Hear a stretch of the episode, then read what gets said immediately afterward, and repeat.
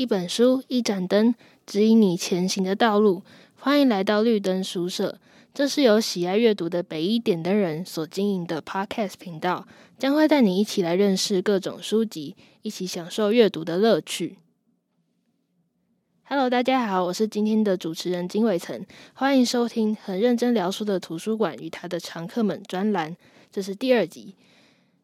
那相信，嗯，这两年大家应该都深为疫情所苦，就是不能出国旅游啊，或者是大热天要戴着很闷热的口罩，然后很多活动都被迫改为线上，或甚至要取消等等各种限制。那所以说，如果当今这世上有人完全没有受到疫情的影响，好像也是不太可能的事情。那生活在现代的我们，就是如今呢，正经历着疫情主宰生活的时代。即使是有更先进的医疗技术，人类依然无法势均力敌的跟疾病抗衡。那其实人类跟疾病之间的战争，其实早从数千年前就已经开始了。但是人类在这场漫长的战争之中，赢过仗。却是屈指可数。即使如此，人们依旧想尽各种方法要顽强的对抗病菌。就是广告上面常常会出现“病菌隔绝体外”啊之类的，就就可以知道人类到底多么想尽办法要办法的要对抗病菌。那这也让很多人开始去好奇，然后去探究过去那些。卫生水平跟医疗知识远不及今日的时代，人们是如何对抗疾病以及医学发展的一些历史。那今天要跟大家介绍的这本书，就是《医学为什么是现在这个样子》。这本书浓缩了人类三千年的医学史，然后从医疗观念与专科技术、公众互动出发，来探讨东西方的医学发展以及社会变迁史。那今天我就要跟慧宇老师来聊聊，嗯，大家这这本书里面大家可能会比较有兴趣的几个面向，然后我会整理成三个 part 来讨论。那因为这本书它是以时代来作为分类的依据，所以我在介绍的时候就不会把每个时代的事例都拿出来讨论，避免整个内容太过的冗长。那首先第一个部分。我们要来聊聊，嗯，疾病的诊疗方法。这里想要先问一下慧宇老师，那你觉得一位医生在为病人诊疗的时候，大概流程是什么？诶、通常好像会直接问病人说：“所以你哪里不舒服啊？”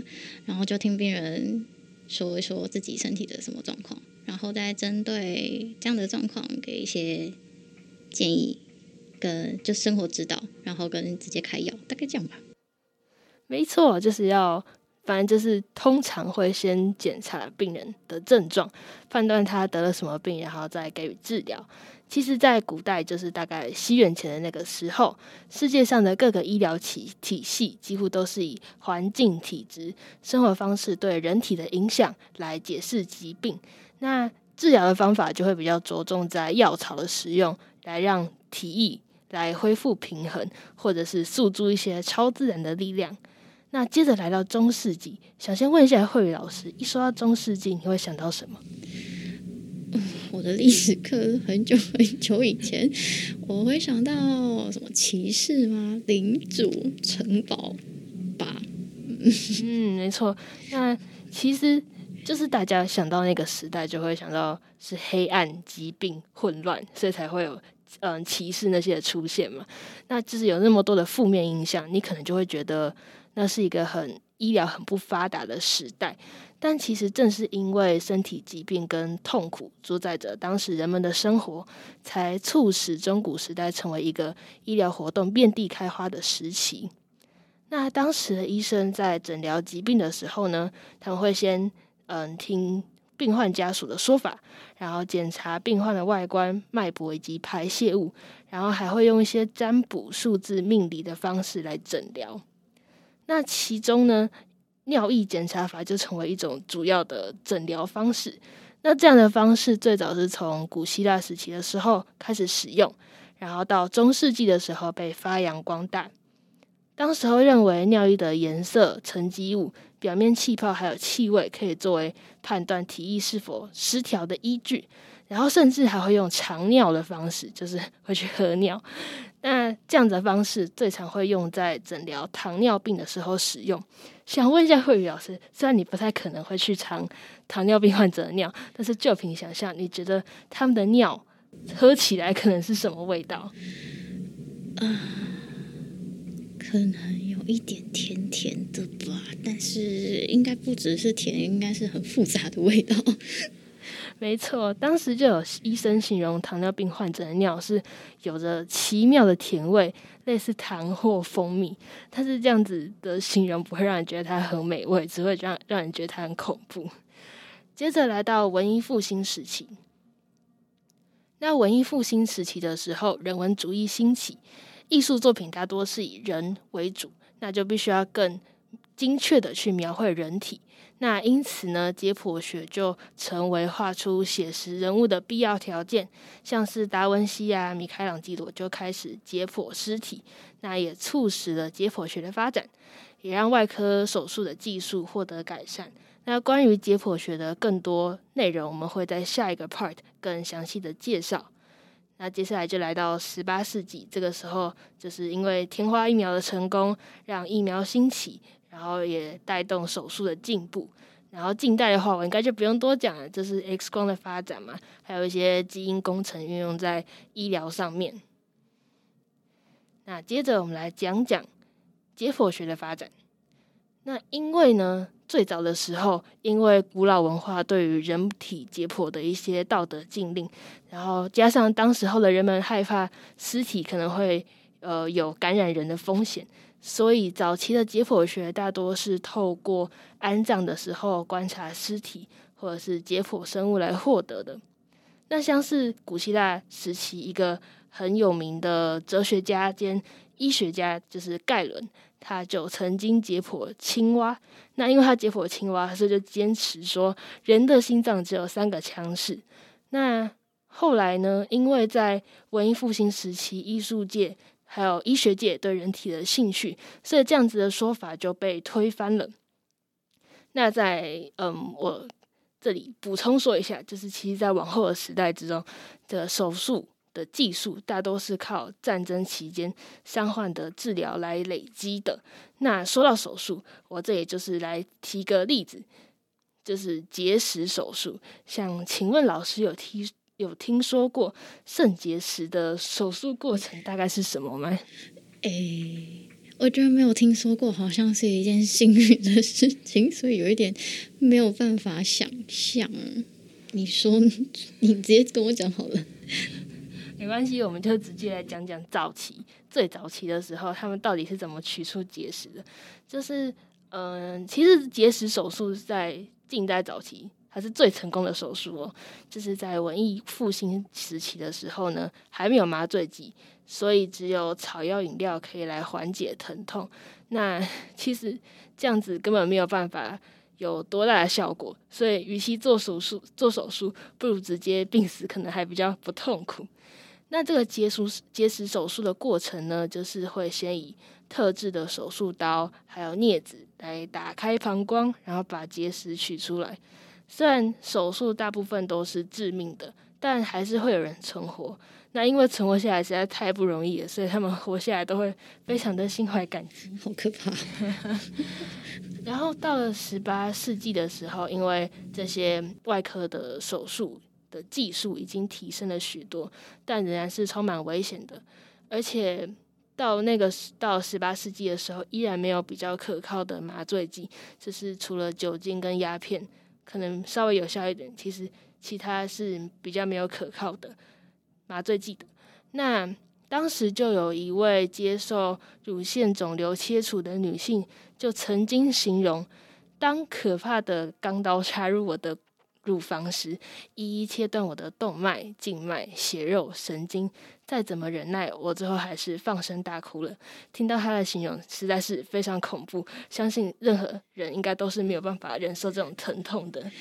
他他想的也太细节了吧？怎么会很认真的去回想？那感觉再痛一次。对，好可怕。好，然后那那这样子的状况，一直到一八四零年代的时候，开始使用笑气氯仿来作为麻醉剂，那才比较能够有效的减缓疼痛。这很难想象没有麻醉剂的以前，大家到底怎么活下来？我觉得我就会像刚才讲，就是可能直接死掉会比较容易一点，不要接受手术。可是直接死掉，那个病要痛到让你死掉，那也是要一阵子吧？对，但是 怎么样都很痛。对，感觉可是感觉手术会更痛，就直接侵入你的身体。嗯，但是我可能还是会选开刀，因为长痛长痛不如短痛。就我好像比较希望明确的给我一个痛快。哦，好，然后再来来到我们的最后一个部分，来讲讲这本书里面提到的几个有趣的小故事。那其实现在一般的认知都是外科医生他赚的钱可能比内科医生还要多，但其实，在中古时代的时候，因为内科医生他受的是大学教育，加上他的客户大多是一些贵族，就是地位比较高的人，所以在当时论社会地位跟薪资，内科医生都是高于外科医生的。嗯，那还有个很有趣的事情，就是其实当时的外科医生他是身兼理发师的身份。那其实故事是这样的，在一五四零年代的时候呢，英国的外科医师工会还有伦敦的理发师工会，他们就合并。那目的呢，是因为这个。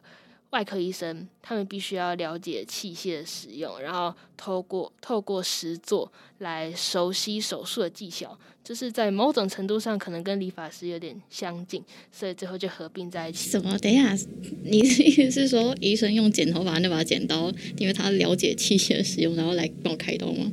应该是说，就是如果你是外科医生的话，就是要多少去做一些理发师可能会做的事情，就是比较着重在。实作这个部分要让他们实作，你说 实际用剪刀，对，就是 增加那个手感。好哦，对，那这样的状况就是一直到一七四五年的时候，因为那个时候的外科技术已经就是比起中古时期的时候已经进步很多了，所以他们两个医师工会跟理发师工会才分家。那第二个来讲讲，在这个嗯。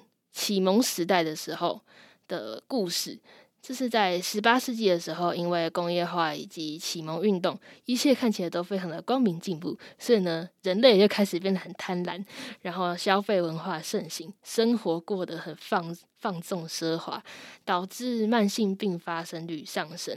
那其中最严重的应该就是肥胖这个问题。有一位苏格兰的医师叫乔治·钱尼，他就认为说，身体是一台机器，要让它正常运转，你的神经状态很重要。那就是像是你嗯衰弱的神经状态，就是奢华的度日，就会造成这种衰弱的情形。那其实这个钱尼呢，他本身是。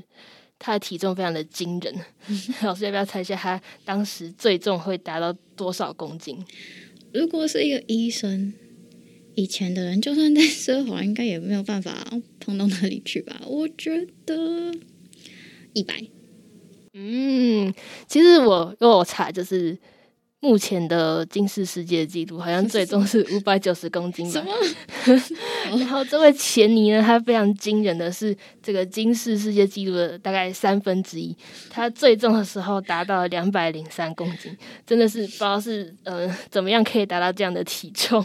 对，那也因为他这样的体重，所以他就出了很多健康养生著作，因为他本身是一个医师的身份嘛，而且这个。养生著作还非常的畅销。等一下，所以他有 before after 吗？不然他要怎么畅销？有有，他有 最后他有就是成功瘦下来。嗯，对对对，对。然后内容就是这些书的内容，就是有讲到他的瘦下来的一些自身经验啊，还有养生的建议，比如说运动、冥想，还有一些呼吸疗法等等，就是。感觉他就是从医生摇身一变变成了畅销的养生著作作家，在现代感觉就是会去上《医生好辣》的那种 那种人。对的，你说这个是这是哪个时期？几年？是十八世纪的时候。十八世纪的时候就有这种产业哦。所以这些他讲的书，不知道是不是很科学，还是他自己？我觉得，因为嗯、呃，我觉得可能是比较多是他自身经验，他会把它写在书里，然后有没有科学根据就不知道了。搞不好有人用了之后会发现没有效。好哦，然后再来呢，最后一个嗯部分，我们来讲讲女性在医学史中的地位。那在中古时期的时候，女性她的地位其实是很不明确的，就是嗯，像是助产，就是她们通常是管理的工作，就是助产跟护理，但是还是受到男性医师的监督。之后就因为这个医疗制度跟医疗机构渐趋稳定，所以这些你呃比较地位不明确的医疗人士，就如女性，他们就逐渐遭到边缘化。那到了文艺复兴时期的时候呢，医疗人员仍然是以男性为主，但是分娩方面的工作还是由女性主导。那到了启蒙时代，就是大概十八世纪的时候，因为这个时候是理性至上的时代，那女性呢就被认为她们缺乏教育知识，所以呢，对于她们能否胜任助产士一职，很多人就打上了问号。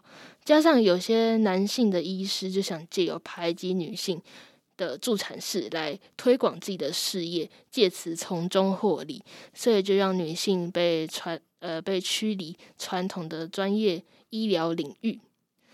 那最后这些驱呃想要驱离驱逐女性助产士的男性医师也如愿以偿，那让男性呢最后就取代女性成为分娩及儿童保育专家哦，哎，我还蛮好奇，你有提到文艺复兴时期，其实分娩还是女性主导，所以文艺复兴时期反而还比启蒙时代更没有性别歧视的感觉吗？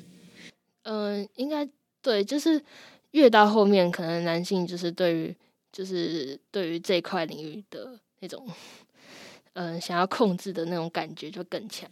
所以会一直到很近代才会，因为现在应该是大家可能比较倾向让女性的妇科医师做妇科的嗯检查之类的。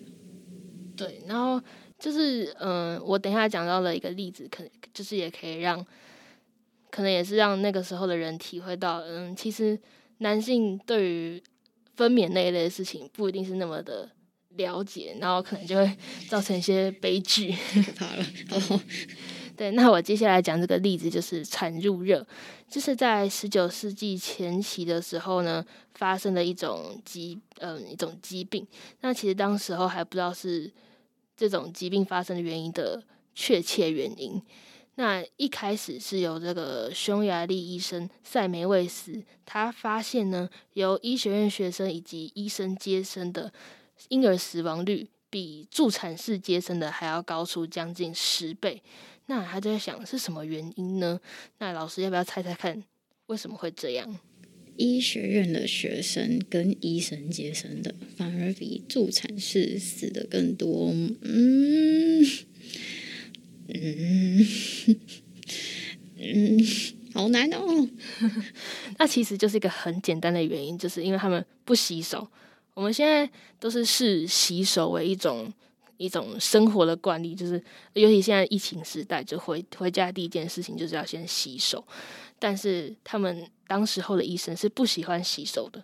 嗯，如果有看过中国的古装剧的话，就是可能那种娘娘他们要要嗯生小孩的时候呢，产婆她都会叫别人，就是要拿一盆的热热水。备在旁边，就是他们要接生的时候呢，会先用那些热水来清洁他们的手，然后才会去接生。那这样其实是比较卫生的行为。所以，嗯，所以在这些古装剧里面，那些娘娘死的时候。通常都是因为嗯，可能失血过多等等其他的原因，比较不会是因为嗯接生的人他的手部不干净，所以才造成他们死亡。可是这样还蛮怪的，因为助产士知道要洗手，可是医生跟医学院学生不知道要洗手啊，他们应该要交流一下吧？对，因为医生他们就是基于一些他们自认的嗯，就是一些医学的标准，他们觉得他们在那方面比较了解，所以他们就不洗手。对，那因为这样子的原因，所以最后这位医生塞梅卫斯他就规定大家都要用含氯的漂白粉来洗手。那这样子做之后呢，死亡率的确降低了。哦，所以他们交流了。对，他就强行的规定大家要这样做。OK，对。好，那以上就是我分享的小故事。那希望大家听完今天的介绍，可以对这本书有更多的兴趣。那因为这本书它虽然是一本关于医学跟历史的书，但是它的用字遣词其实都还蛮简单的，所以很推荐给一些对医学史有兴趣，或者是呃一些。医学的初学者们都很适合看这一本书。那今天所聊的书籍，还有嗯，它的线上的借阅方式，都会放在资讯栏。欢迎有兴趣的朋友可以找原书阅读。除此之外，也可以在 IG 搜寻北医点灯人，会有更多不同于 Podcast 的内容。那我们的频道呢，也有许多的主题供大家聆听。欢迎再度莅临。